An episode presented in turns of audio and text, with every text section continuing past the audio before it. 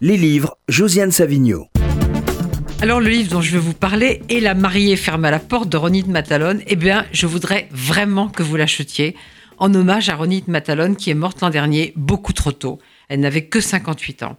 Ronit Matalon, qui était née en Israël dans une famille juive égyptienne, c'était une femme engagée, d'abord journaliste, militante politique qui a souvent pris des positions polémiques, elle était très opposée à la politique du gouvernement israélien actuel. Elle a écrit son premier roman en 1992 qui s'appelait Des étrangers dans leur propre pays. Une dizaine ont suivi, mais assez peu sont malheureusement encore traduits en français. Deux avant celui-ci, Le bruit de nos pas, chez Stock en 2012, et de face sur la photo chez Actes Sud en 2015. Et puis donc celui qui vient de paraître chez Actes Sud toujours, et La mariée ferme la porte, qui est traduit par Laurence Sandrovitch.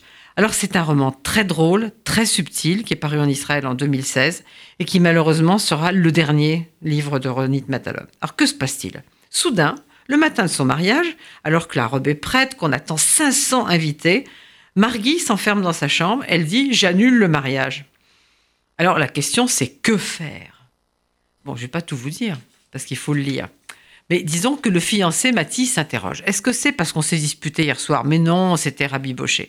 Les parents débarquent, on veut lui parler, elle refuse de parler, elle refuse d'ouvrir la porte. Alors, on se demande s'il faut convoquer un psychologue. Mais oui, bien sûr. Parce qu'il y a un cabinet, imaginez-vous, en Israël, spécialisé dans les problèmes de mariage. Ça s'appelle échappée nuptiale. Je vous en dis pas plus, je vous laisse découvrir la psy d'échappée nuptiale, elle est parfaite. C'est très drôle, et peut-être en fait assez triste comme la fin. La grand-mère, la maminou, elle entonne une chanson de Férouz, c'est mélancolique, c'est nostalgique. Mais en hommage à cette belle personne qui est Ronit Matalon, vraiment, vraiment, je vous demande d'acheter et de lire ce livre. Et la fiancée ferme à la porte chez Actes Sud.